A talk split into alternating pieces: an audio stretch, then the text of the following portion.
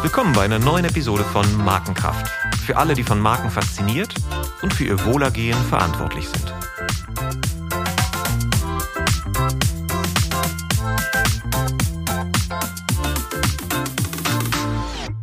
Mein Name ist Olaf Hartmann und ich freue mich heute über eine Marke zu sprechen, die geradezu strotzt vor Kraft. Man darf sagen, Hornbach ist ein echter Hammer. Und der Schlachtruf Yippie ja ja Yippie Yippie yay beschreibt auch ganz gut den wirtschaftlichen Erfolg dieser Baumarktkette. In 20 Jahren ist der Umsatz von Hornbach von 1,3 auf über 5,4 Milliarden Euro gestiegen. Eine echte Erfolgsgeschichte. Und zu der hat Werbung einen großen Beitrag geleistet. Ein Mann, der die Hornbach-Kommunikation von Anfang an geprägt hat, ist Guido Heffels, Mitbegründer der Agentur Heimat und einer der am häufigst ausgezeichneten Kreativen in Deutschland. Nach dem Verkauf an TBWA im Jahre 2014 schieden die Heimatgründer 2020 aus. Guido Heffels bleibt jedoch auch weiterhin für die Kommunikation von Hornbach verantwortlich und deshalb bin ich sehr gespannt, mit ihm über Beerdigungen im Garten, nackte Männer und Konflikt als Grundlage guter Kommunikation zu sprechen. Willkommen Guido, schön, dass das geklappt hat. Guten Morgen, sag schön, ich mal. Ja, ja schön, dass das geklappt hat. Äh, Grüße nach Mallorca. Wir sprachen gerade davon, dass der Morgen langsam dämmert. Wie ist denn das Wetter dort überhaupt? Es ist immer gut. Es, immer ich gut. Bin immer, ich bin immer ganz froh, wenn es auch mal ein bisschen bedeckt ist, weil dann kann man sich besser draußen auf, äh, aufhalten. Und weil der Hochsommer, den verbringe ich normalerweise nicht hier, weil das hält ja kein Mensch aus. Das ist brutal, ne? Ja. Äh, das ist, ist, nee, ist ein bisschen, noch ein bisschen tiefer als die Provence, ne? Ich verbringe meinen Sommer immer in der Provence. Ah, okay. Hat man aber so den Mistral, der kühlt dann so ein bisschen. Sehr schön. Bevor wir über Hornbach reden, paar schnelle Fragen. Ne? Du kannst nach Lust und Laune kurz oder lang antworten, auch gerne abschweifen, wenn du Bock hast. Also, erste Frage. Book oder Facebook? Uh, Book. Berliner Weiße oder Rioja? Uh, Rioja. Wandern oder Wellness? Wandern. Fußball oder Segeln? Fußball. Mac oder PC? Mac. Haribo oder Rittersport? Keins von beiden. Prada oder Patagonia? Patagonia. Porsche oder Tesla? Oh, beides unnötig. Drive Now. Ja. genau. Werbung, ist das Kunst oder Handwerk? Ich komme noch aus einer Zeit, wo man das als Kunst deklarierte, äh, basierend auf einem großen handwerklichen Vermögen, das man irgendwie hatte. Äh, ich bleibe bei der These. Ich bin jetzt zu alt, um meine Meinung da in irgendeiner Weise noch zu verändern. Ich halte es für eine Kunstform, auch analog zu dem, was Michael Schirner vor zig Jahren irgendwann mal auch in einem Buch geschrieben hat. Äh, und ich fühle mich damit sehr wohl. Wie unterscheidest du da, dass, dass es eigentlich mehr Kunst als Handwerk ist? Ja, Kunst hat natürlich weniger das Kalkül dahinter äh, und es ist eine Begeisterungsmethode, wenn wir über Kunst reden. Also man macht etwas und andere sehen das und sind davon berührt etc. pp. Es ist nicht sichtbar, was der Künstler oder der, in dem Fall, wenn man es auf die Werbung transferiert, was der Werbetreibende äh, letztendlich im Schilde führt. Und ich glaube, das finde ich wahnsinnig wichtig. Das ist ein Begeisterungs, äh, eine Begeisterungstätigkeit, die wir da haben. Und ich finde es ja toll, Menschen für Dinge zu begeistern. Hm. Äh, beschreibst du da eigentlich nicht so ein Prinzip, was in der Kunst da ist, dieses Implizite, das Berührende, was dann Gedanken verändert? Aber das ist ja dann schon im Dienste einer Sache. Und das ist ja dann wieder mit einem Ziel, also eher Handwerk. Ne? Ja, aber es ist nicht offensichtlich bei dem, was wir im, äh, in der Kunst so machen. Mhm. Ähm, weil äh, gute Kommunikation begeistert mich, berührt mich etc. Und dann erst fangen bei mir in irgendeiner Weise im Hinterkopf die Denkprozesse an. Was man heutzutage unter unter Kommunikation, Werbung etc. versteht, sind meistens Dinge, die total durchschaubar, leider Gottes auch wahnsinnig effizient sind und effektiv. Aber was eher den Charme von einer Druckerkolonne äh, hat, also von einer digitalen Druckerkolonne, die ich so das Internet schicke und die mich jeden äh, in einer Zielgruppe äh, beschriebenen Menschen in irgendeiner Weise äh, erreicht und nötigt nötigt, Dinge zu tun, äh, Sachen gut zu finden und irgendwann vielleicht irgendwann einzubrechen und Dinge zu kaufen. Das ist aber ganz fernab von dem, was ich unter Markenführung und einfach unter einer gelungenen Kommunikation verstehe. Mhm. Glaubst du, das könnte auch ein Grund für die aktuell zumindest äh, verlautbarte Markenschwäche sein, dass die Marken die Kunst des impliziten Kommunizierens so ein bisschen verlernt haben und immer mit dieser ganz klaren Holzhammer-Methode, die du gerade beschrieben hast, zwar an, an sozusagen den, die Leute erreichen, aber eben nicht berühren? Ach, ich sag mal so, es gibt ja in dieser ganzen Werbewelt, da gibt es ja wöchentlich neue Thesen und Propheten, die da aufsteigen, aber ohne wirkliche Beweise ihrer eigenen Theorie äh, äh, offenlegen zu können. Das sind, wir sind so Theoretiker geworden in dieser mhm. Branche und ich bin ein großer Fan davon, von Menschen, die weniger darüber reden und eher die Dinge machen und dann die anderen gerne entscheiden lassen, ob die das gut oder schlecht finden. Also wir, es werden Agenturen nur auf Grundlage von Geschäftsmodellen mittlerweile entwickelt, wo ich mich frage, welcher ernstzunehmende Kunde akzeptiert denn sowas? Ja, oder, oder, oder die in Händen von Venture Capital Firmen sind, die ja. natürlich eindeutig äh, ein ja. klares Ziel vor Augen haben. Ja, das ist ein anderes Thema. Lass uns auf die, auf die positiven äh, äh, Seiten der kreativen Markenkommunikation uns. Oder? Es ist trotzdem ja? dasselbe Thema. Okay. Es ist dasselbe Thema, weil man muss sich, glaube ich, in der heutigen Zeit auch als junger Kreativer, die, der in äh, der oder die, die in diese Branche einsteigen will, man muss sich einfach entscheiden, will ich auf die dunkle Seite oder auf die helle Seite. Okay. Und ich bin ein großer Fan, äh, Dinge zu tun, die man persönlich toll findet, die einen, äh, die letztendlich Ausdruck einer individuellen Persönlichkeit, einer Sichtweise, einer Ethik auch sind, mhm. anstatt sich in äh, äh, Grafiken und Tortendiagrammen zu ergötzen. Das ist, das darf nicht die Welt äh, eines Werbekreativen sein.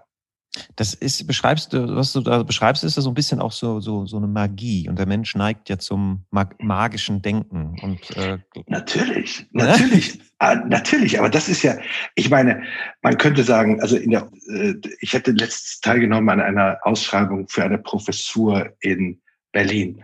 Und das fand ich sehr lustig. Die Ausschreibung war eine Professur für das Entwerfen von Werbung und Kommunikation. Und da habe ich gesagt, das ist ja eklig, so würde ich meinen Job nie beschreiben. Also ich mache ja keine Werbung, sondern wir erschaffen Markenpersönlichkeiten. Wir begeistern Menschen, wir schaffen Konflikte, aus denen wieder Kommunikation entsteht. Aber ich entwerfe doch keine Kommunikation und Werbekampagnen. Das klingt ja so, als wenn ich irgendwie Klempner wäre oder sowas. Mhm. Also es ist schon etwas Größeres, was wir machen. Und dafür hatten wir auch damals auch die Agentur gegründet, eine Agentur, die einfach die Sache ernster, also die nicht an das Geld verdienen äh, äh, denkt, sondern das Geld kommt parallel oder hinterher. Aber erstmal muss es, muss es, muss etwas sein, muss etwas da sein, wo die Leute sagen, da ist ein neuer Sheriff in der Stadt, da ist ein, auch ein anderer Flavor in der Art der Kommunikation, weil man vielleicht Menschen wieder als Menschen sieht und nicht als deklarierte Zielgruppe. Zielgruppen sind, ich finde, es ist schon. Ziel, Zielgruppen will man treffen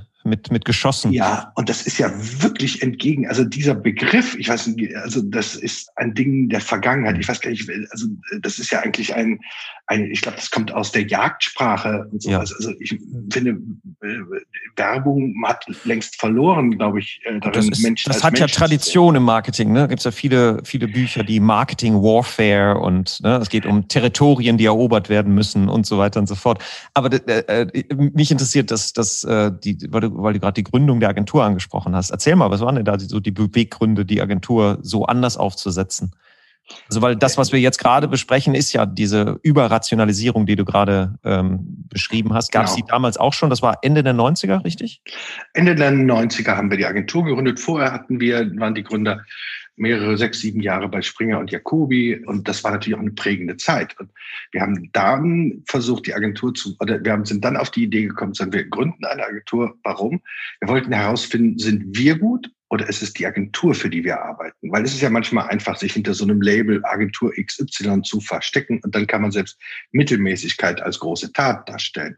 Und wir wollten einfach wissen, können wir, ist unsere Arbeit gut? Ist die Art und Weise, wie wir denken, wie wir auch mit Kunden arbeiten, ist das etwas, was äh, Kunden begeistert und wo man dann letztendlich auch einen Profit rausschlagen kann. Aber erstmal ist das eine und der Profit ist das nächste. Mhm. Und dann, und dann war Hornbach einer eurer Gründungskunden.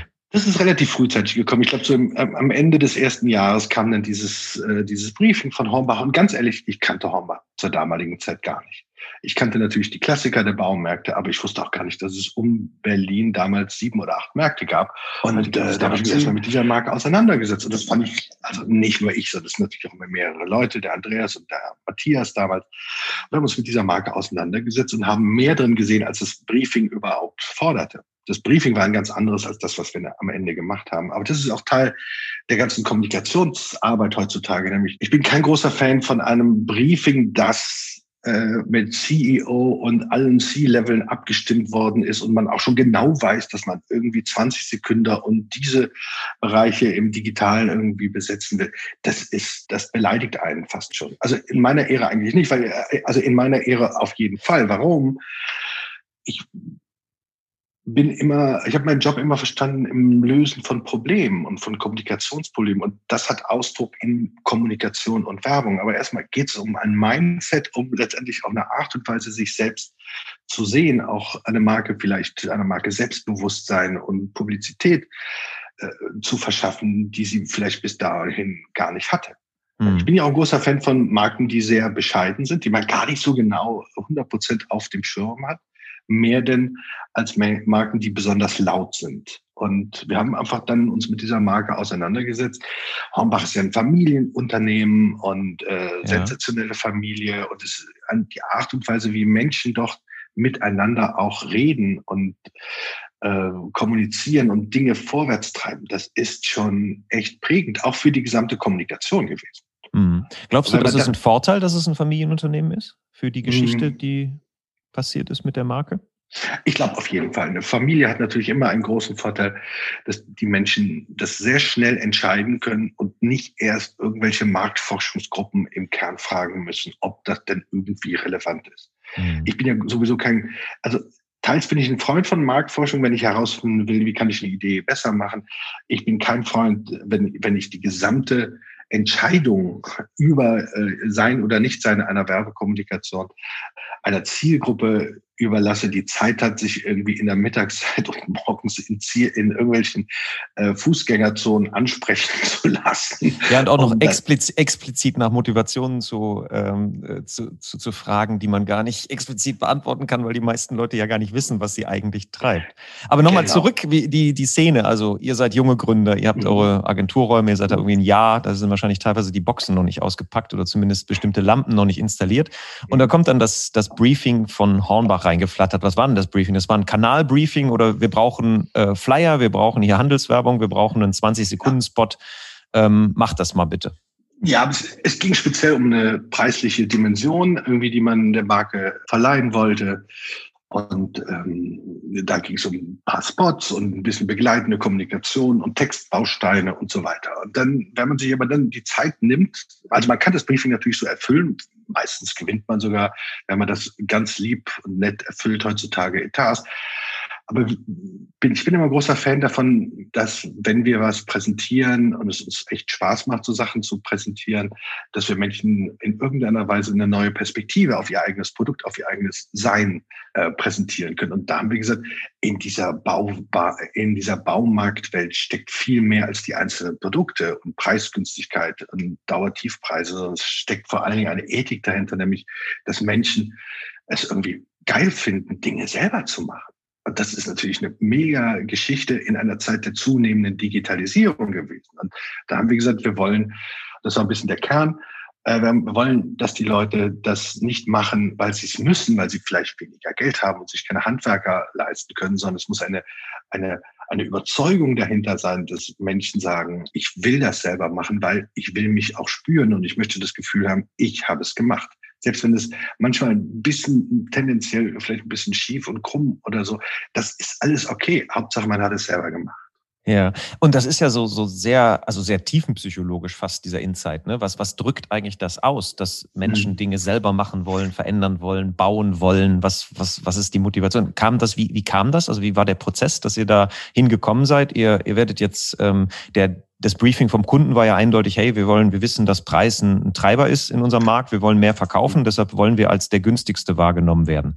Und ihr mhm. sagt ihr, nee, nee, Moment, ihr müsst als die, die sozusagen bedeutungsvolleren wahrgenommen werden als die Quelle, wo sich die Menschen selbst verwirklichen können, ist das sofort, also erstmal, wo kam die Erkenntnis her, äh, dass das wirklich auch, sagen wir, am Schluss dann wirtschaftlich auch erfolgreich, äh, der erfolgreichere Treiber sein kann?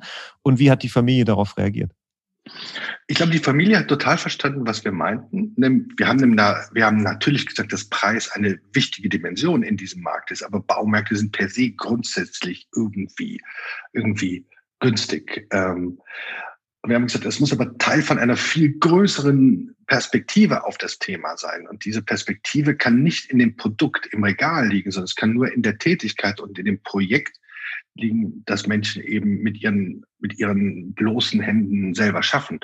Mhm. Und das hat die Familie, glaube ich, damals echt überzeugt. Und äh, das ist eben auch Teil der ganzen Erfolgsgeschichte, dass äh, wir nach wie vor mit einer unglaublichen Überzeugung und Lust und Laune äh, diesen Kunden betreuen, weil es auch ein wirklich, ähm, das sind außergewöhnliche Menschen, nicht nur die Familie, sondern eigentlich jeder einzelne Hornbach, mit dem wir zu tun haben. Ich meine, da wo früher mal so ein kleines Haus war, ein Firmengebäude, sind mittlerweile drei, vier und das ist immens groß geworden. Aber man merkt, dass diese Marke auch vor allen Dingen aus den individuellen Persönlichkeiten besteht, die da vor Ort für die Marke tätig sind, so mhm. wie wir eben auch.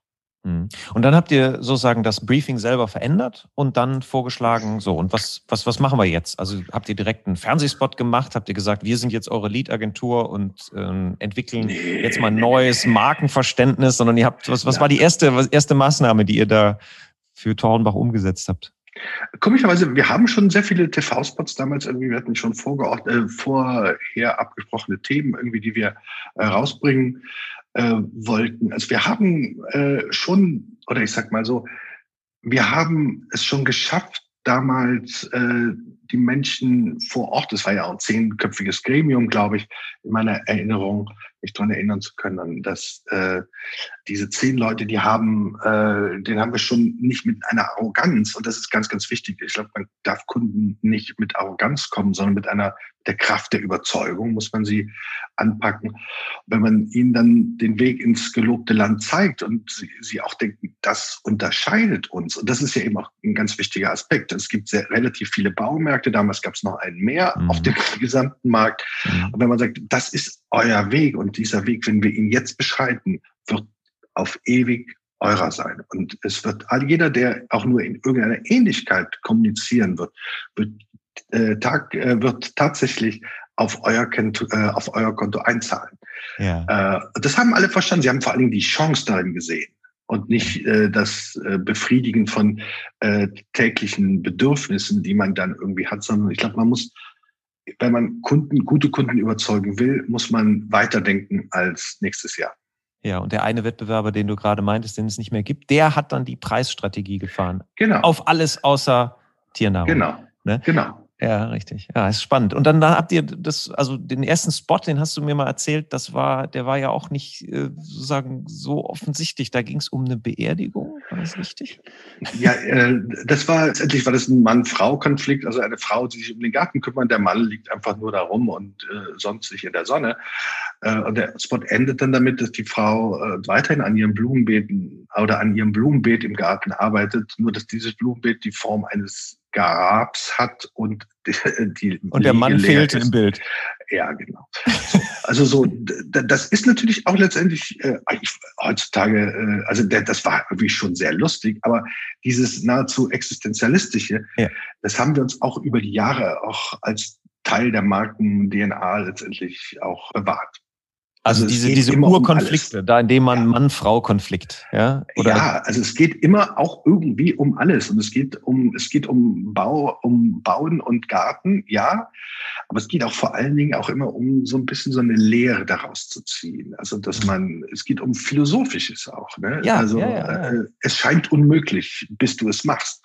Äh, diese ganzen Mottis, die wir über die Jahre gehabt haben. Also, da hätte jeder andere Baumarkt, hätte da zehn Jahre aus jedem Motto zehn Jahre Kommunikation schnitzen können, das, äh, wir haben die Schlagzahl massiv erhöht. Also jedes Jahr zwei, drei ja. Mottis, die aber hochrelevant und vor allen Dingen immer in der Zeit verankert waren, in der sie stattgefunden. Ja, das, also das ist mir auch immer aufgefallen. Das, äh, also mir fallen automatisch Bilder ein, dieser eine Spot, ich weiß nicht, wie der heißt, wo, wo der, ähm, wo der Mann eine, eine, eine äh, Holztreppe baut und im mhm. Endeffekt geht's dann darum, etwas zu hinterlassen, was die genau. nächste Generation halt, ne, dieses, genau. dieses ein, ein, dann, dann die, den, den Spot mit dem, mit dem Vater, der für seine Tochter das Haus schwarz ja. anmalt, die dann als Grufti daherkommt. Und jeder, ja. der Kinder hat und weiß als Teenager, äh, mhm. wie schwierig ist es, mit denen ins Gespräch zu kommen. Und äh, das, das berührt einen direkt. Dann dieses, ähm, der, der nackte Mann, na, äh, wie heißt er noch, äh, sozusagen. Du lebst. Du lebst, du genau. Mhm. Dieses, dieses, der nackte Mann, der sich aus den Bergen den Hang hinunter äh, stürzt und dann mhm. mit Lust die ganzen Schmerzen erträgt und all das. Das ist ja auch so etwas, dieses digitalisierte und entkoppelte virtuelle Leben und da ist noch was anderes. Mhm. Und das mhm. ist, äh, ja, das, also das passt zu dem Ausgangspunkt, was wir vorhin besprochen haben. Da, das ist ja so die Grenze zu Kunst. Das, das öffnet ja auch den Blick.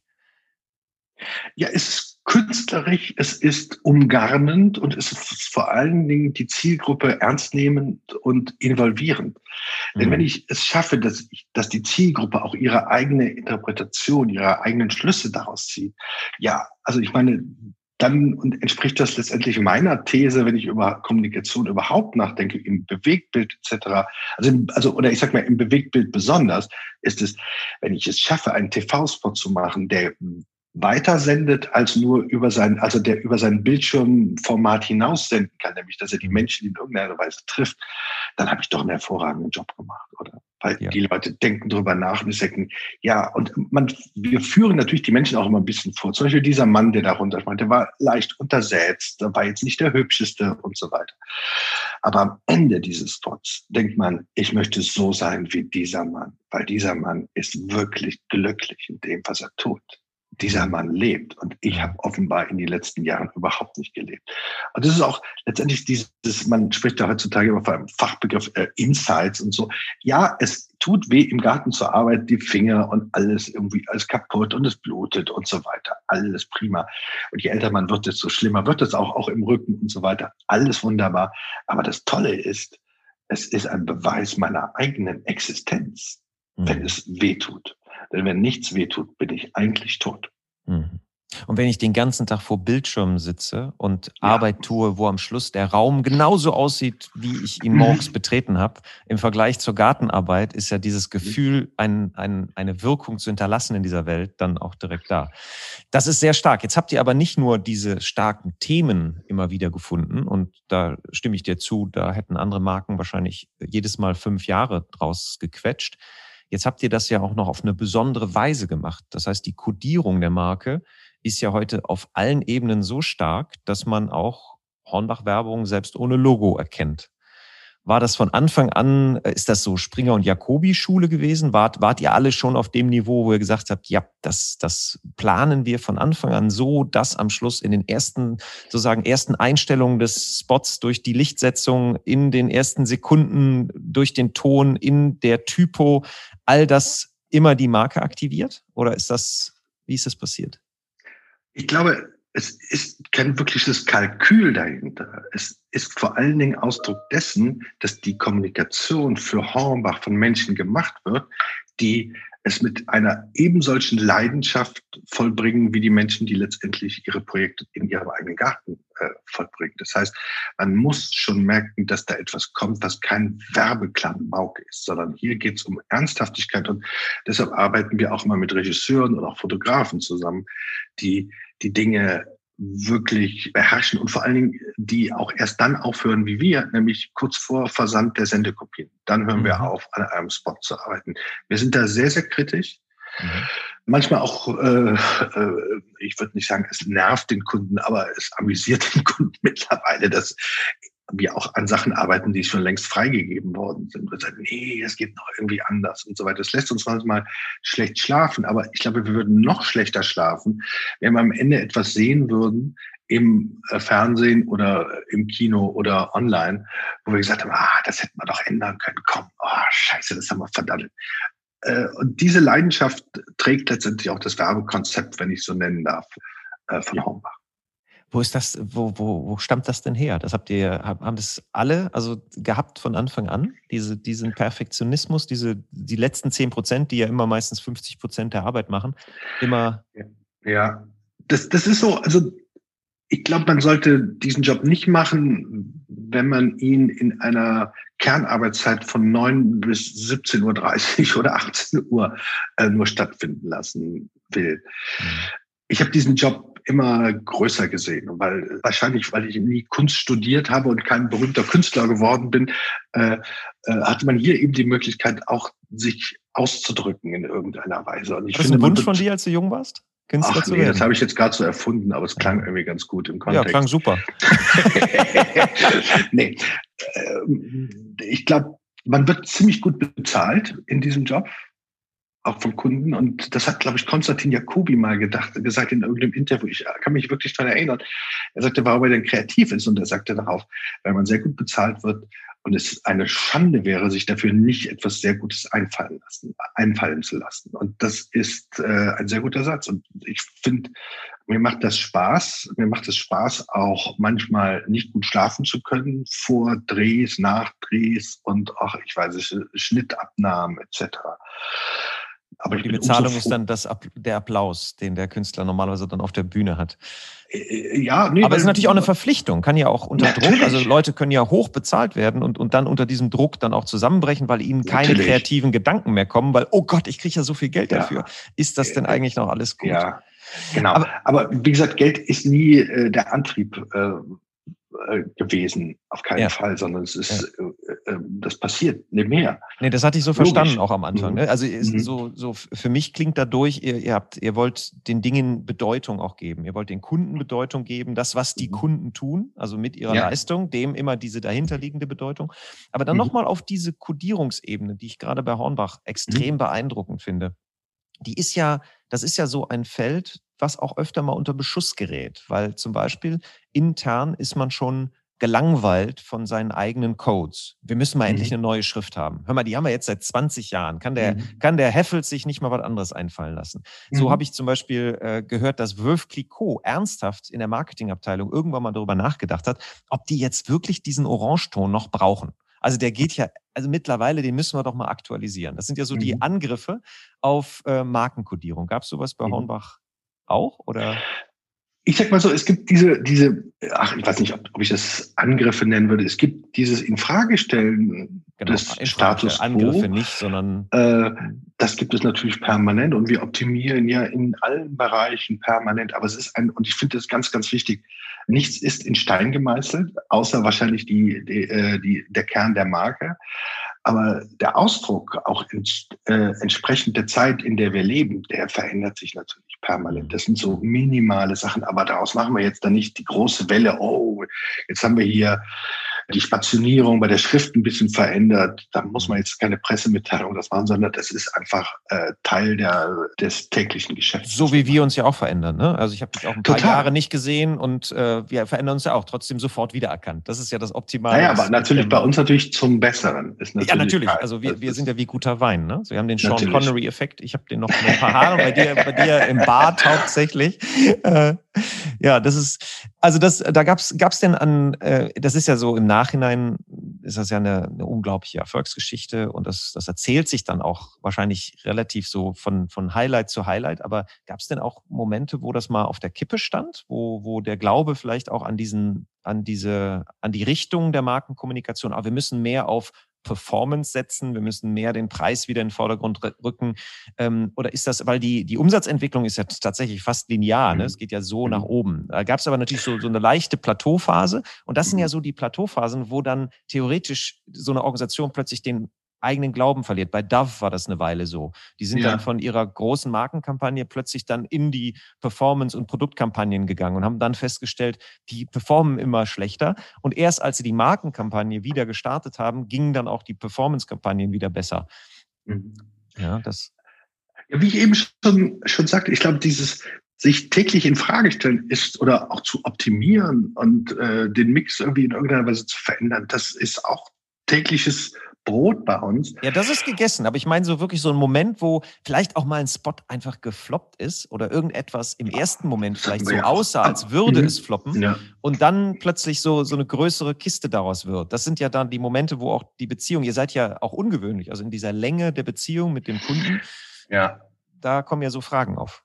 Ja, es kommt natürlich Fragen. Vielleicht ein sehr gutes Beispiel ist, das ist jetzt zwei, drei Jahre her, als wir diesen Frühjahrspot gemacht hatten mit diesen ähm, Wissenschaftlern, die die verschwitzten Hemden von einigen ähm, von einigen Handwerkern äh, oder Gärtnern einsammelten und mhm. dann in eine dystopische Stadt brachten und dort in einem Automaten an Menschen feilboten, um ihnen das Gefühl des, des Frühjahrs ähm, zu vermitteln das war so ein Ding, das war nie die Intention, aber da hatten wir plötzlich Krieg mit Südkorea. Also da, da gab es einen Shitstorm, der kam über England äh, äh, über uns hinein. Äh, und das war schon echt heftig. Und an dieser Stelle entscheidet sich dann, wie gut eine Marke ist. Wie gut ist das Krisenmanagement? Wie gut kommunizieren? Wie gibt es da erstmal eine Schuldzuweisung und so weiter? Das weil, weil ganz kurz, weil Südkorea sich in dieser Darstellung erkannt so, ja. hat, als genau, wäre das sozusagen eine, die Gesellschaft. Ja, ja. Hm, okay. Da gab es da gab's am das ist, es war dann so, dass am Ende eine asiatische Frau, die übrigens eine Japanerin war, sich äh, dieses verschwitzte Hemd aus diesem Automaten zog. Und dann gab's, oi, oi, oi, oi, da gab's aber auch hier, Mann, also da wollte man wirklich äh, äh, sich. Äh, da wurdet ihr ins Auswärtige Amt zitiert. Ja, ja, äh, ja so ungefähr. Also ja, ja. alles, das, das, also das wurde jeden Tag schlimmer. Ich war dann ganz froh, dass nach ein paar Wochen, dass dann eine andere deutsche Marke äh, auch einen Shitstorm bekam und der Fokus so ein bisschen von uns auf die anderen ging. Aber das war ja keine Intention dahinter. Aber es ist eben in der heutigen Zeit, man muss wahnsinnig vorsichtig in der heutigen Zeit sein, was man macht, äh, wie man es macht und wie man es ausdrückt. Und am Ende, und das wäre meine große Sorge, dass wir am Ende Kommunikation bekommen, wie sie heute ganz normal im Fernsehen läuft. Nämlich jeder Spot besteht aus allen Zielgruppen, allen Ethnien, alle Gender, rechts, links, mit Brille, ohne Brille, ein Bein, zwei Beine, das ganze Programm. Und wo man am Ende denkt, ach so, ihr habt auch so unglaubliche Angst vor den Menschen draußen, bevor sie sagen, ja, aber hier, also die Rothaarigen waren jetzt aber nicht dabei. Ne? Ja, und ja. da muss man wirklich aufpassen, dass man äh, die Werbung, so wie ich sie, vielleicht ist auch mein Bild ein veraltetes, äh, das kann sein, aber da stehe ich auch voll zu. Äh, ja, das ist aber eine gute Frage, das Ver Veraltete. Also, weil im Endeffekt ist es ja, was, was wirkt. Und die und Marken sind, bieten ja auch, wie wir am Anfang auch besprochen haben, Identifikationspotenzial. Und identifiziert man sich mit jemandem, das kennt man ja auch aus dem Freundeskreis, jemand, mhm. der nie Stellung bezieht, mhm, oder einer, der mal klare Kante redet. Ja. Und dann, wenn ich dann ihm zustimme, dann ist er besonders mein enger Freund, den finde ich mhm. super, mhm. den Typen. Oder ich finde ihn zum Kotzen. Mhm. Das heißt also, eigentlich ist ein Zeichen von einer starken Marke, dass es auch Leute gibt, die die Marke wirklich verabscheuen oder zumindest äh, starke negative Gefühle entwickeln. Total. Ne, das, das, das, das würde ich nicht sagen, dass das ver, veraltet ist, weil es ja eigentlich ein Grundprinzip ist. Also womit kann ich mich identifizieren? Und mit dem lauwarmen identifiziere ich mich schwächer als mit, mit etwas Klarem. Ja, ja. aber das ist genau das, äh, vielleicht ein ganz gutes Beispiel, um das zu illustrieren, ist, als wir, äh, als die Agentur dann 20 Jahre alt wurde, hatten wir dann so ein Fest gemacht, äh, groß, so, hatten noch einen tollen Sommertag da mit so Festival, äh, also nicht nur feiern, sondern es war auch Festival mit Bands, die spielten, Literaten, äh, Filmvorführungen etc. Dieses Festival haben wir unter ein Motto gesetzt, das hieß Ecken und Kanten. Und das ist auch so ein bisschen das Arbeitsprinzip. Sicherlich bei Hornbach äh, zur Perfektion, aber generell die Denke hinter unserer Kommunikation war immer Ecken und Kanten. Wohl wissend, dass wir nichts machen wollen, was jedem 100 Prozent gefällt. Denn jemand, also das greife ich jetzt mal auf, was du gerade gesagt hast, jemand, der jedem gefällt, wo alle sagen, das ist aber ein Lieber, das ist ein Lieber, das ist letztendlich äh, der Ausdruck der langweiligsten Person, die man sich überhaupt vorstellen kann. Und ich persönlich umgebe mich immer gerne mit Leuten, die, ich würde es äh, in der Agentur, äh, die Leute, mit denen wir gearbeitet haben, ich würde sie liebevoll beschreiben, die haben alle so einen Hau weg, also die waren alle so ein bisschen bescheuert. Also ich nehme mich da überhaupt nicht aus. Aber das liebe ich auch an Menschen. Und das ist letztendlich auch die Art und Weise, wie etwas Tolles entstehen kann, weil unterschiedliche Leute miteinander arbeiten und das sehr respektvoll machen, aber wo man auch manchmal denkt, meine Güte, mit was für Wahnsinnigen bin ich hier umgeben. Aber das lässt einen auch abends dann auch sehr spät gerne manchmal nach Hause gehen und sagen, es war ein ermüdender Tag, aber er war wirklich wertvoll für mich. Weil es ist keine, weil das, weil das ist wahnsinnig wichtig. Es darf keine Verschwendung von Zeit sein, die man mit. Dass man morgens aus dem Bett äh, sich rollt ja. und in dieses Gebäude geht ja. und da tri Menschen ja. trifft. Ja. Da, da sind wir bei dem, bei dem Thema Purpose vielleicht auch mal so kurzen Schlenker. Bevor dieser Begriff irgendwie hier jetzt gerade wie eine Sau äh, durch alle Marketing-Etagen getrieben wird. Also Hornbach aus meiner Sicht, das ist echter Purpose, ohne dass ihr das irgendwie irgendwie so benannt habt. Ja, also weil äh, ich finde, Purpose ist auch so ein Geschäftsmodell geworden. Es gibt mittlerweile Agenturen, die dann den Purpose für so irgendwelche äh, Marken herausarbeiten können. Und ich finde das ein, also ganz ehrlich, ich finde es ein Armutszeugnis für jeden C-Level-Beamten äh, in so einer Marke, weil die offenbar nicht wissen, was der Sinn und Zweck ihres täglichen Handelns ist. Das ist ja äh, okay, desaströs. So, so kann man sehen. Aber also um zur Verteidigung des Purpose, aber im Endeffekt ist ja Hornbach ein Beispiel, dass ein starker Purpose ähm, sowohl nach außen Attraktivität entfalten kann, also Identifikationsraum, aber jetzt auch nach innen zum Beispiel. Habt ihr beobachtet, dass die Mitarbeiter zum Beispiel von der Hornbach-Kampagne, von diesem Selbstbild des Yippie Yippie Ja, dieses mhm. leicht Verrückten, was ja interessant interessant ist, weil du bist ja auch einer der prägenden Gestalten gewesen, sagst aber auch auf der Kundenseite gab es auch sehr kernige Gestalten, also Menschen mit Werten. Und daraus entsteht dann sozusagen die, dieses, dieses Gefühl und das Gesamtkonstrukt, was ja dann auch Ecken und Kanten hat, aber mhm. sozusagen Werte getrieben ist. Habt ihr gemerkt, dass es auch nach innen positive Effekte hatte, diese Marke? Massiv. Also es hatte sicher, es hat sicherlich einen Effekt, selbst in die HR-Abteilung bei Hornbach, dass Leute eben auch lieber für Hornbach als für ein anderes Unternehmen arbeiten. Aber ich glaube, die Wirkung von Werbung und Kommunikation ist das eine, aber wie es dann wirklich intern weitergetragen wird, das ist ein viel größerer Faktor. Und dass die Menschen das von sich heraus leben, also dass sie alle so Hornbach letztendlich sind. Also wir haben einen gewissen Einfluss, aber äh, die Wirklichkeit und die tatsächliche Tragweite eines Gedankens oder einer Kommunikationsplattform, die wir immer gerne beschreiben, mit bloßen Händen Großes schaffen, die, die tatsächliche Kraft entwickelt es durch die Menschen, weil sie es nicht als, das habe ich jetzt irgendwo gelesen und ich muss mich dementsprechend verhalten, sondern weil sie es wirklich in sich spüren und einen Sinn darin sehen. Mhm. Ohne dass wir je Purpose-Workshops und so Quatsch gemacht haben, weil, äh, wie gesagt, man muss da gar nicht so viel drüber nachdenken. Und manchmal ist der Purpose auch einfach nur, dass man da ist. Was mir bei euch aufgefallen ist, dass ihr sehr, sehr häufig sehr geschickt die reale Welt mit der digitalen Welt immer verbindet. Das heißt, ihr schafft Wahrheit in der echten Welt, ja, mhm. aber übersetzt die und transportiert dann die Botschaften. Jetzt aktuell habe ich hier das Placadiva, äh, ne, den Preis, den ihr gerade mhm. gewonnen habt für diese Hauswand in Dresden, wo dieser, mhm. dieser Spray-Roboter praktisch mhm. die To-Do-Liste äh, auf, mhm. die, auf die Hauswand sprayt und oben drüber steht, es scheint unmöglich, ganz unten drunter mhm. steht, bis mhm. du es machst. Mhm. Und dann habt ihr Leute aufgefordert, dort diese Liste praktisch abzustimmen, was da eigentlich dran steht. Und da stehen Dinge dran und da kommen wir auf das Thema, es ist so Grenzbereich zwischen Performance, Kunst und Werbung. Ähm, da stehen halt Dinge dran, womit Hornbach gar nichts zu tun hat. Ne? Wirtschaft ankurbeln, Infrastruktur ausbauen. Und dann aber Dachrinne abdichten. Mhm. Ja, und das habt ihr dann gehighlightet durch den Roboter, habt ihr dann mhm. hervorgehoben mit der Hornbach, mit dem Hornbach mhm. Orange. Und so mhm. entsteht da eine Liste, die aus ganz, ganz viel besteht und dazwischen sind halt so gehighlightete äh, Begriffe. Und dadurch, aus meiner Sicht, habt ihr einmal einen realen Raum geschaffen, aber die, der eigentliche Kommunikationswert ist ja die digitale äh, Kommunikation, die dann die mhm. Interaktion, die da passiert ist. Und das habt ihr ganz mhm. oft gemacht. Wann mhm. habt ihr das das erste Mal gemacht? Was war so die erste Aktion? Ich erinnere mich irgendwie an ein Haus, auch in Berlin, was ihr mal. Oh ja, oh ja, oh, das ist aber auch schon äh, Jahrhundert fast her. Es ist, glaube ich, noch ja, in diesem Jahrtausend. Ich bin auch schon so ein alter Sack. Ja, ja. Nee, das nannte sich damals das Haus der Vorstellung.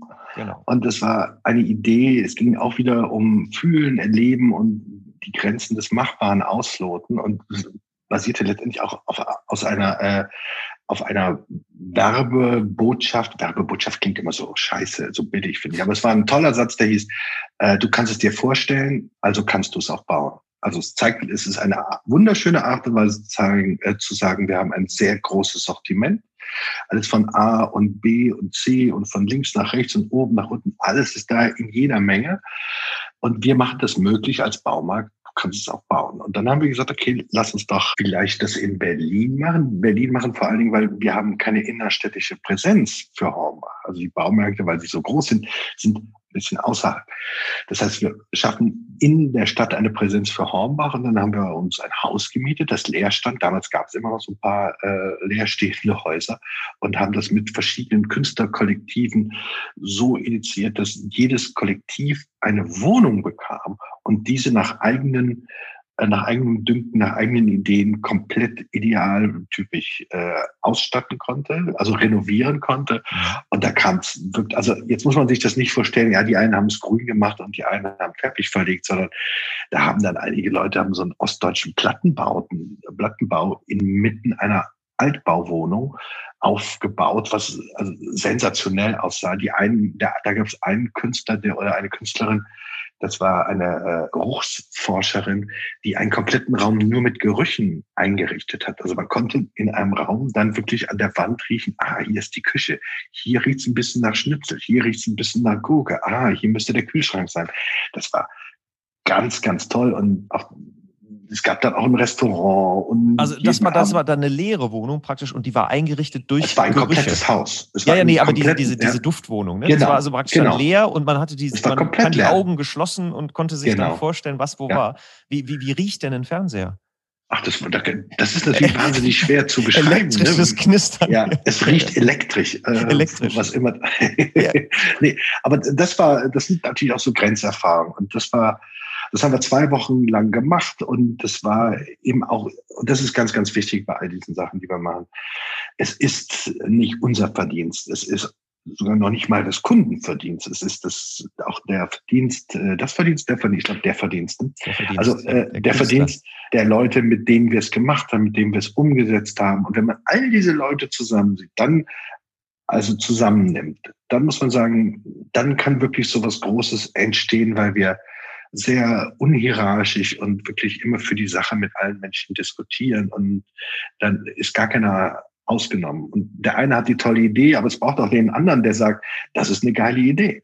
Und das ist so ein tolles Ping-Pong, das wir gerne mit Menschen spielen. Also wir waren da äh, über die Jahre immer äh, sehr untypisch einer, einer klassischen Werbeagentur, sondern wir haben uns immer gerne mit Leuten auseinandergesetzt und haben auch manchmal gesagt, hm, eure Idee ist ja viel besser als unsere. Also hm. unsere ursprüngliche Idee für dieses Haus der Vorstellung, das war ein bisschen kleiner, ein bisschen äh, eher doch äh, in, einer, in, einem, in einem Jugendheim außerhalb der Stadt Berlin irgendwie angeordnet, wo dann vielleicht 30 Leute kommen würden.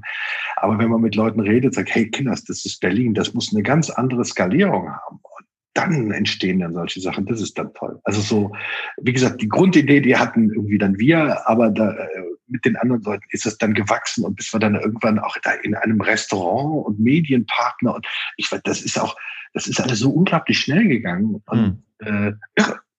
Ja, Wahnsinn. Also, und da wieder auch zum, zum Ausgangspunkt unseres Gesprächs, das ist ja auch dann ein künstlerischer Prozess. Plötzlich erweitert sich euer Blick wieder durch die Interaktion mhm. mit den Menschen. Und ihr Total. habt ja öfter mit Künstlern kooperiert. Ihr habt ja mit IYY sogar Kunst, sozusagen Kunstwerke zum selberbauen gemacht. Willst mhm. du uns darüber ein bisschen was erzählen? Das das ist so ein bisschen so ein Sublabel von Hornbach, äh, das wir geschaffen haben. Wir haben das genannt die Hornbach Werkstück-Edition und wollten nicht einfach nur so Mitmachmöbel wie andere Baumärkte das auch haben, so nach dem Motto, ach hier kannst du wie aus alten Paletten mal so Zeugs basteln, so, sondern wir wollten schon eine ernsthafte Auseinandersetzung auch mit dem wirklichen Design und dann später sogar mit der Architektur haben. Und dann haben wir gesagt, wir, wir gründen dieses Label und arbeiten mit wirklich äh, renommierten Leuten aus der Designszene zusammen, die uns dann äh, einen Entwurf machen, einen Stuhl oder etwas anderes dann äh, entwickeln, der aus 100% Horbach-Materialien besteht. Und dann veröffentlichen wir das in Form eines Buches mit einer äh, kleinen Plakette, so dass es auch wirklich ein Originalstück ist. Äh, da gab es die ersten zwei Bücher. Die, das eine war Launch Chair und das zweite war ein Tisch, den wir mit einem Japaner gemacht haben. Das erste war mit einem Dänen, mit dem wir gearbeitet haben. Sigurd Larsen hieß der.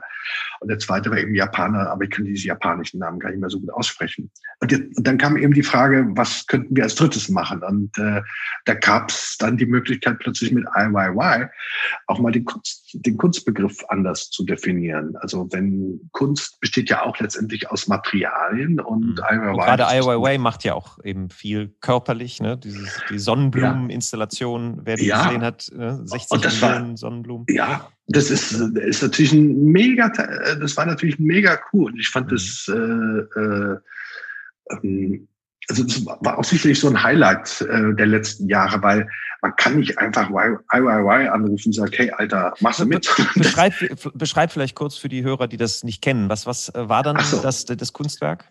Das Kunstwerk besteht aus Sicherheitsjacken, die man auch bei Hornbach kaufen kann. Also so, äh, die man dann sieht, wenn so Autounfälle sind, da laufen ja Leute mit so Warnwesten und so raus.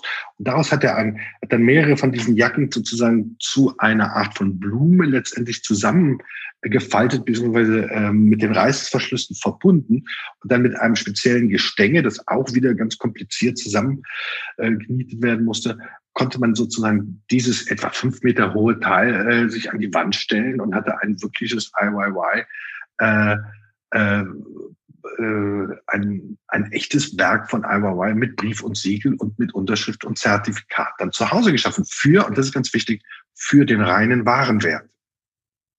Okay. Also, mhm. ja. nur, also nur die Westen wurden verkauft, das Gestänge wurde verkauft und die Leute ja. konnten dann selber. Mussten jetzt keine Lizenz, also mussten sagen, Lizenz. oh, genau. Äh, Gab es da nicht, weil du gerade sagtest, das ist ja nicht so, da kann man ja mal nicht eben anrufen. Gab es da nicht Berührungsängste dann auch, also von so einem ernsthaften Künstler mit so einer kommerziellen Marke? Ähm, wie, warum hat IYY das äh, sozusagen gemacht? Ich glaube, er hat, äh, er ist, auf der einen Seite ist er Baumarkt-Fan das ist, äh, das wussten wir im Vorfeld. Okay. Dann, dann muss man auch äh, natürlich auch einen Partner haben und wir hatten dann die, die, die, die, die künstlerische Vertretung von ihnen. Das ist die Agentur Neutral in der Schweiz, die verschiedene Künstler unter Vertrag haben und äh, die uns natürlich auch kannten und unsere Arbeiten und die dann gesagt haben, mach das doch mal. Und dann hatten wir auch äh, ach, da ist so, wir haben auch einen Dokumentarfilm dann daraus äh, gedreht, äh, gemacht und gedreht und dann veröffentlicht, mhm. der so ein bisschen äh, das Ganze äh, hinter den Kulissen auch zeigt. Und das äh, ich glaube, da hat die, die Art der Marke natürlich, glaube ich, geholfen. Das, also ich glaube, dass andere Marken das nicht geschafft hätten. Also wenn, wenn, ihr, wenn, ihr, nicht, wenn ihr nicht diese dahinterliegenden archetypischen Geschichten immer vorher erzählt ja. hätten, hätte ja. das, das wäre schwierig gewesen. Das, wo wir jetzt gerade im, Ausland, IYY und Südkorea sparen wir gerade, ihr, ihr wachst ja, also Hornbach, also ihr, ich spreche jetzt mhm. von euch. Mhm. Ich glaube, das ist auch so ein bisschen so ein Gefühl, ne? Es, mhm. also, du bist Teil davon, ne? Die, die Marke, die atmest ja. du ja. Ähm, also ihr wachst ja im Ausland. Also die Hauenbach-Marke wächst auch im mhm. Ähm, gab es da Länder, die das schneller auch verstanden haben? Ist die Kommunikation auch gleich im Ausland? Also äh, geht ihr auf die gleiche Weise vor? Positioniert ihr euch ähnlich oder gibt es da Unterschiede? Die Positionierung ist natürlich identisch. Jedoch in jedem Land, also wenn man neu anfängt, dann tritt man auch nicht erstmal die irgendwie Tür ein und poltert da irgendwie rein, sondern das geht dann, also ich würde jetzt, also ein falscher Begriff wäre, ich benutze ihn trotzdem, äh, die hinken dann immer noch so ein bisschen hinterher, weil die Marke noch nicht so eine Bekanntheit in verschiedenen Ländern eben mhm. hat. Aber äh, die kommen relativ schnell dann äh, auf Augenhöhe letztendlich mit allen anderen Ländern und dann entsteht daraus dann etwas Großes. Also wir wachsen mit dem Kunden da und haben auch, es gibt dann schon eine Grund, Bekanntheit sowieso für die Marke Hornbach auch im Ausland nicht mega hoch, aber man kann vor allen Dingen ähm, mit so einem überzeugenden Konzept in vielen Ländern auch nicht wirklich etwas falsch machen. Und wie gesagt, habe ich eben schon mal gesagt, auch in den Ländern arbeiten wirklich hervorragende Vertreter der Marke und die wissen dann auch relativ schnell, wie die Marke so zu ticken hat in diesen Ländern und die schaffen ihre eigene Entsprechung da, was ich ganz toll finde. Mm, das ist super. Jetzt ist ja Markenkraft entsteht ja auch stark aus überhaupt, was du gerade sagst, Bekanntheit. Ne? Also einfach erst bekannt zu werden, ist ein wichtiger, wichtiger Punkt. Und da spielt ja der Mediamix auch eine große Rolle. Wie schaust du so auf die Entwicklung, so Mediamix, Mediakanäle? letzten 15 Jahren äh, war ja auch sehr, sehr stark alles digital löst alles. Wie schaust du da ja, drauf? Es gibt da auch wieder Propheten. ihr das? Und ja. ihr, ihr, ihr zeigt ja aber trotzdem, welche Kraft ja genau auch die in dieser Kombination steckt. Ja, ich glaube, äh, was in unserem Angang immer ein bisschen anders ist, ist, äh, es klingt so ein bisschen nicht zeitgemäß, aber ich halte es für den absolut richtigen Weg. Wir fangen erstmal bei einer Idee an und suchen uns dann die richtigen Kanäle aus. Und wir suchen uns nicht erstmal die Kanäle aus und überlegen dann, welche Idee das denn da ist. Digital ist die Antwort. Ähm, was war nochmal? Ja, ja, aber so einfach ist die Welt ja auch nicht. Aber selbst das Digitale braucht ja eine Idee. Ja. Denn die Wirkweise von Digitalem, die ist, ist ja relativ einfach äh, äh, zu erzielen. Aber ich glaube, dass man, wenn wir über Marken im Digitalen sprechen, muss auch eine gewisse Ethik, eine gewisse, eine gewisse Sprache, eine gewisse äh, Sichtweise auf, das, auf die Welt äh, letztendlich auch zielführendes, äh, zielführende Maßnahme sein. Und wenn wir das, wenn wir das Medium an sich nur betrachten als Heilsbringer, dann gute Nacht. Das bringt mich auf einen interessanten Punkt. Da, da kommt das Thema Brand Safety äh, ins Spiel, was so aktuell ja sehr stark auch äh, diskutiert wird. Eben auch, dass man die Umfelder kontrolliert, in der die Marke erscheint. Und da mhm. sind ja sehr, sehr ja, böse Dinge auch passiert. Also, dass in Umfeldern durch das Programmatic Advertising dann Marken mhm. ausgespielt wurden. Äh, habt ihr da sozusagen besonders darauf geachtet? Ist euch das auch passiert? Wie geht ihr damit um? Wie, was ist eure Haltung dazu? Die äh, Haltung entspricht ja schon bereits der Frage. Also ich meine, es ist natürlich logisch, dass man nicht in irgendwelchen Halunken äh, oder äh, ja. äh, Umfeldern irgendwie Werbung Ich nehme, nehm das, zu, nehm das zurück, das war keine offene Frage. Klar, das nein, höre ich heraus, dass ihr da eine Haltung zu habt. Aber was tut ihr sozusagen einfach vom Prozess her dagegen oder habt ihr das früh erkannt, äh, dass, dass ihr keine Hasswebseiten in diesen Programmatic-Ausspielungsalgorithmen irgendwie äh, haben wollt? Ich glaube, ich glaube, was uns vor allen Dingen auf der Hornbach, äh, auf dem Hornbach-Kunden auszeichnet, ist die Tatsache, dass wir über viele Sachen sehr, sehr lange diskutieren. Mhm. Und sie nicht leichtfertig, hey, wow, da ist Neues, da ist was Neues, komm, wir müssen sofort da rein, sondern einfach mal dahinter schauen und also vielleicht dann nicht doch bei Clubhouse plötzlich gewesen und habt den Hornbach. Nein, nein, nein, nein, nein, genau. Wo du sagst, ah, erstmal warten. Das ist aber auch nicht entsprechend der Heimwerker-Mentalität letztendlich. Der Heimwerker ist ja auch erstmal so ein bisschen kritisch. Da wollen wir erstmal gucken hier. Dreimal messen, einmal bohren. Genau. Und nicht erstmal bohren sagen, oh, super Loch. Ja, noch ein Stück prima. nach links. Ja, ein Stück, äh, vielleicht doch noch ein äh, Stück nach links und vielleicht doch die andere Wand wäre es gewesen. Ne? Also so, da sind wir gar nicht so, so anders. Also wir wollen, da ist auch, glaube ich, Hornbach die falsche Marke und dann State of the Art und immer der Erste und mhm. auch, das ist ja auch ermüdend. Also das ist ja. Äh, Wie sieht denn euer Mix heute aus? Also ist es ein traditioneller Mix? Seid ihr stärker in, in, in traditionellen Medien unterwegs als, als andere? Oder?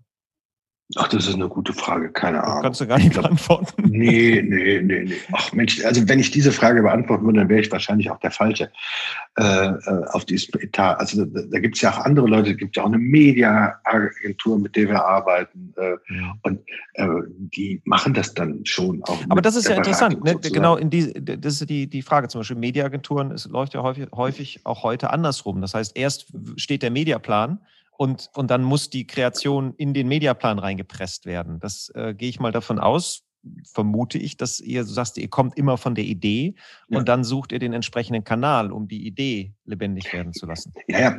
Aber wenn man nur, nur zwei Sekunden mal drüber nachdenkt, ist natürlich unsere Methode die bessere. Natürlich. Also das, ja, keine Frage. Also, ich suche das, das eher nur so nach der Methodik, so für die Hörer, ja, dass man sagt, hey Jungs, also jetzt, äh, mhm. das ist eigentlich der Prozess, den ihr, den, der, der gut funktioniert. Und schaut euch an, Hornbach ist ein gutes Beispiel dafür. Aber es ist jetzt keine, keine Magic Bullet, das ist, das ist auch klar. Nein, nee. Also äh, ich glaube immer, wenn man eine Idee hat und man merkt, was für eine Tragweite eine Idee hat, dann ist die Wahl des Mediums nahezu zwangsläufig.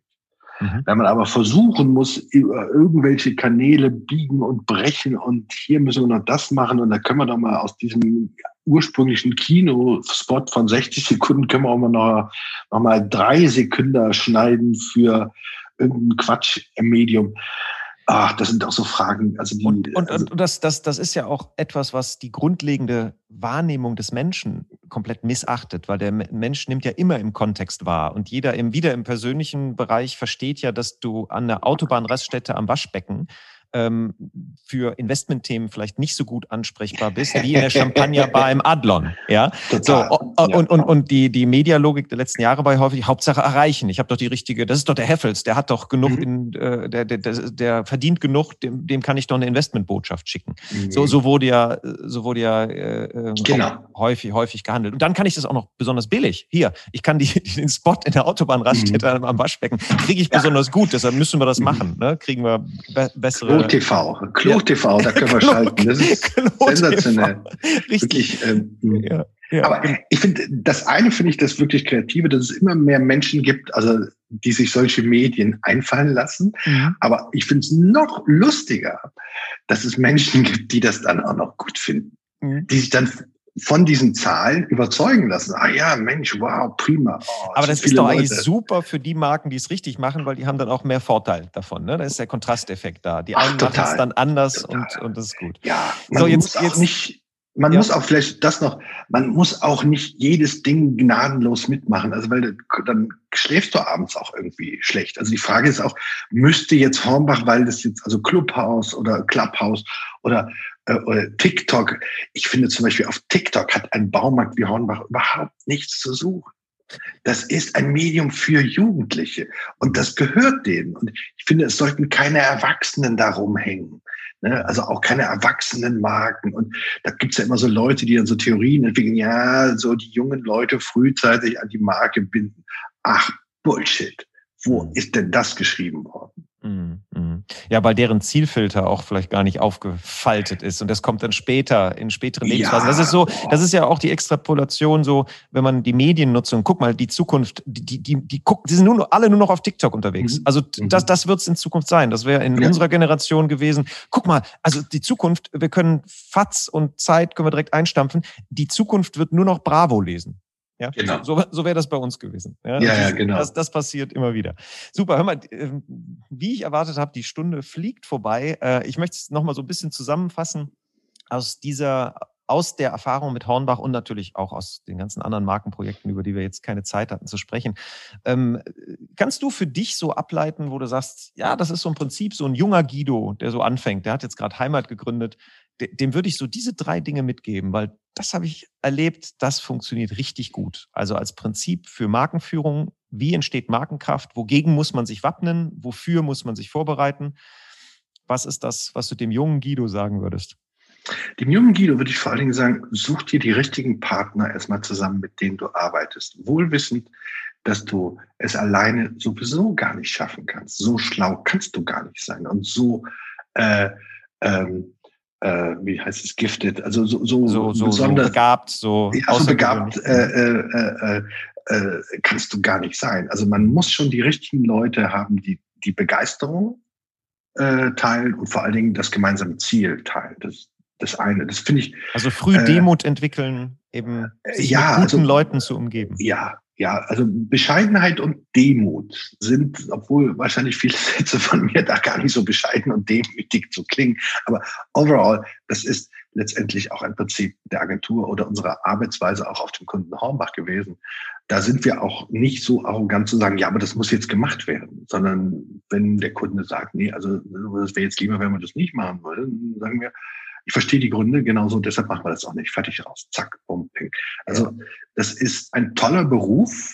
Der ist momentan, klingt der immer in den äh, Aussagen der Digitalagenturen oder die, der rein digital Tätigen immer so ein bisschen veraltet oder so.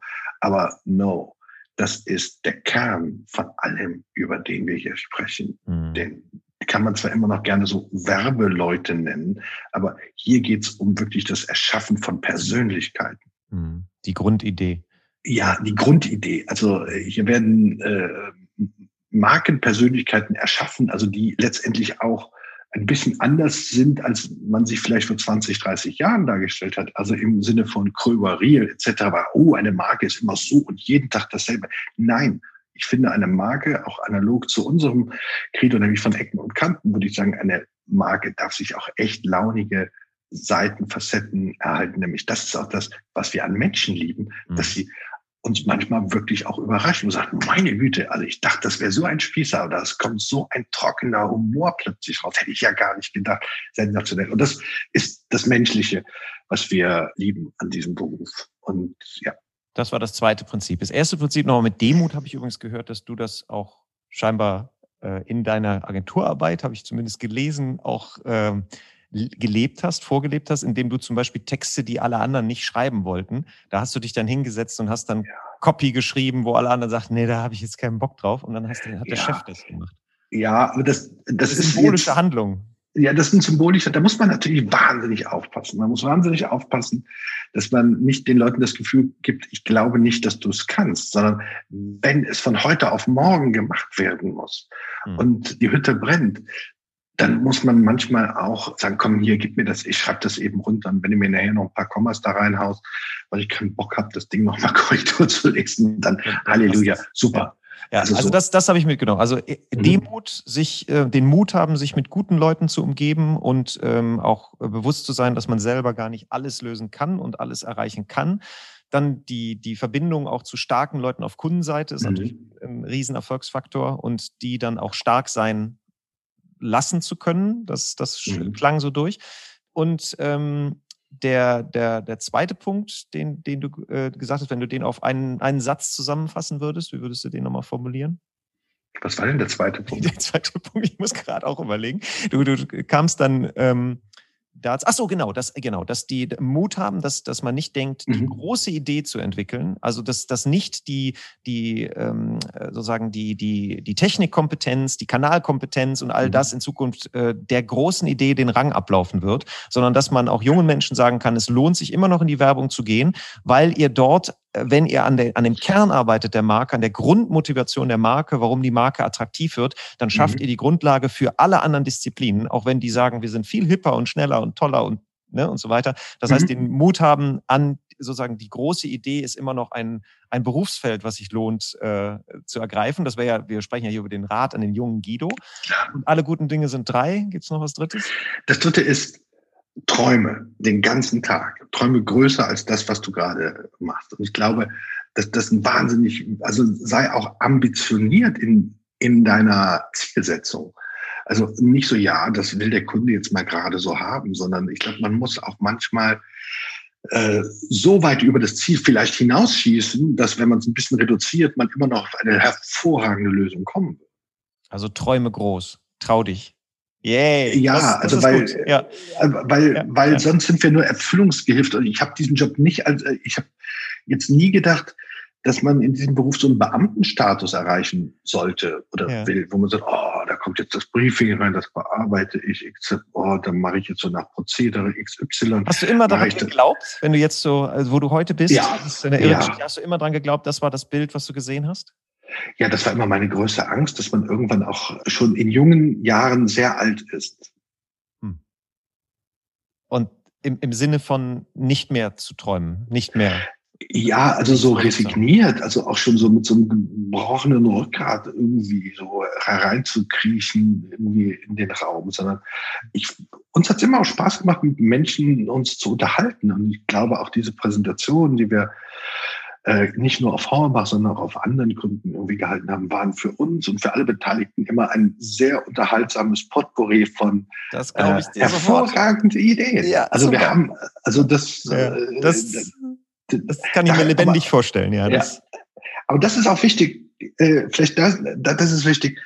Also wenn man jung ist, dann kann man das noch nicht so gut. Aber von Jahr zu Jahr wirst du besser. Und irgendwann schaust du zurück und denkst, meine Güte, früher war ich so ehrfurchtsvoll. Heutzutage könnte ich auch sagen, gib mir ein Briefing, ich setze mich in den Zug und dann spreche ich mit dem CEO und der wird schon begeistert sein. Also interessant, da bist du in dem, da bist du da angekommen, wo David Ogilvy, der wurde mal gefragt irgendwie ähm, mit 85, ähm, wann haben Sie eigentlich angefangen, so an sich wirklich zu glauben, sich nicht mehr zu hinterfragen in Ihrem Urteil?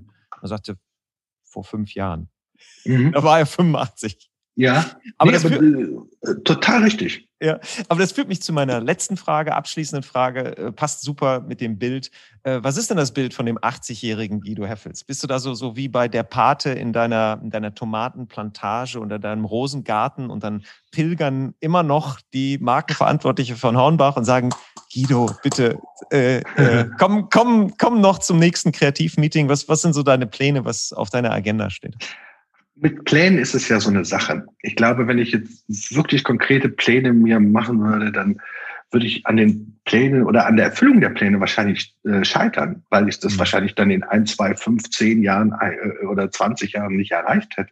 Vielleicht sterbe ich ja auch vorher. Aber eher so das also, Bild, was, was, du dir, was du dir wünschst vielleicht, so das Bild, was dich zieht. Ich glaube, das Bild, das mich am meisten zieht, ist, dass ich immer noch mit so einer, gerne mit so einer kindlichen Begeisterung mich auf Aufgaben stürzen möchte. Und das macht mir echt Spaß. Das ist echt lustig, so Leuten zuzuhören, Probleme zu erfahren und dann Lösungswege äh, zu erarbeiten und die Menschen dann zu präsentieren und die Leute dann denken so, was hat er gerade gesagt? Was? Also das finde ich toll. Ich mag, ich mag das manchmal, wenn man Ideen präsentiert, die größer sind als einfach nur irgendwie ein TV-Spot oder vielleicht, dass man sagt, das große Problem ist in einem einfachen TV-Spot zu lösen. Und wenn man das dann den Leuten präsentiert und wenn dann so diese anderthalb Sekunden völlige, völliges Erstaunen in den Gesichtern zu sehen ist, da bin ich ein großer Fan von, wo die Leute sagen so, wen haben wir uns denn da eingeladen? Und das finde ich toll. Sehr schön.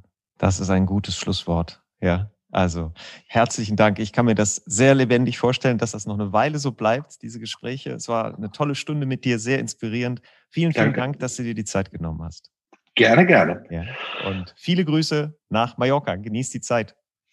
Ich versuch's. Alles klar. Darf ich vielleicht noch eine kurze Sache sagen? Du hast am Anfang gesagt mit, den, mit der Umsatzentwicklung. Da hast du gesagt, dass wir äh, da irgendwie Teil dessen, also du hast noch nicht mal gesagt Teil dessen, sondern dass wir das so, das also du lebst das, das hatte ich gesagt. Du lebst die Marke. Ja, aber, ja, aber mir kam das so vor, als wenn wir oder ich sagen würde, dass ich jetzt der Heilsbringer dieser massiven Umwelt, äh, äh Umsatzentwicklung wäre oder so. Nö, das so hatte ich das aber nicht gemeint. Ich meinte, die Marke okay. ist natürlich eine Grundlage, die überhaupt okay. äh, für das Wachstum natürlich auch einen wichtigen Anteil hat. Und wir haben gesagt, mhm. die wirkt nach innen und nach außen, aber es ist, äh, spricht für dich, das nochmal richtig zu stellen. Nee, so war es nicht ja. gemeint, dass, dass Guido Heffel sich hinstellt und sagt, ich habe hier die Firma nein, auf den Laden nein, gebracht.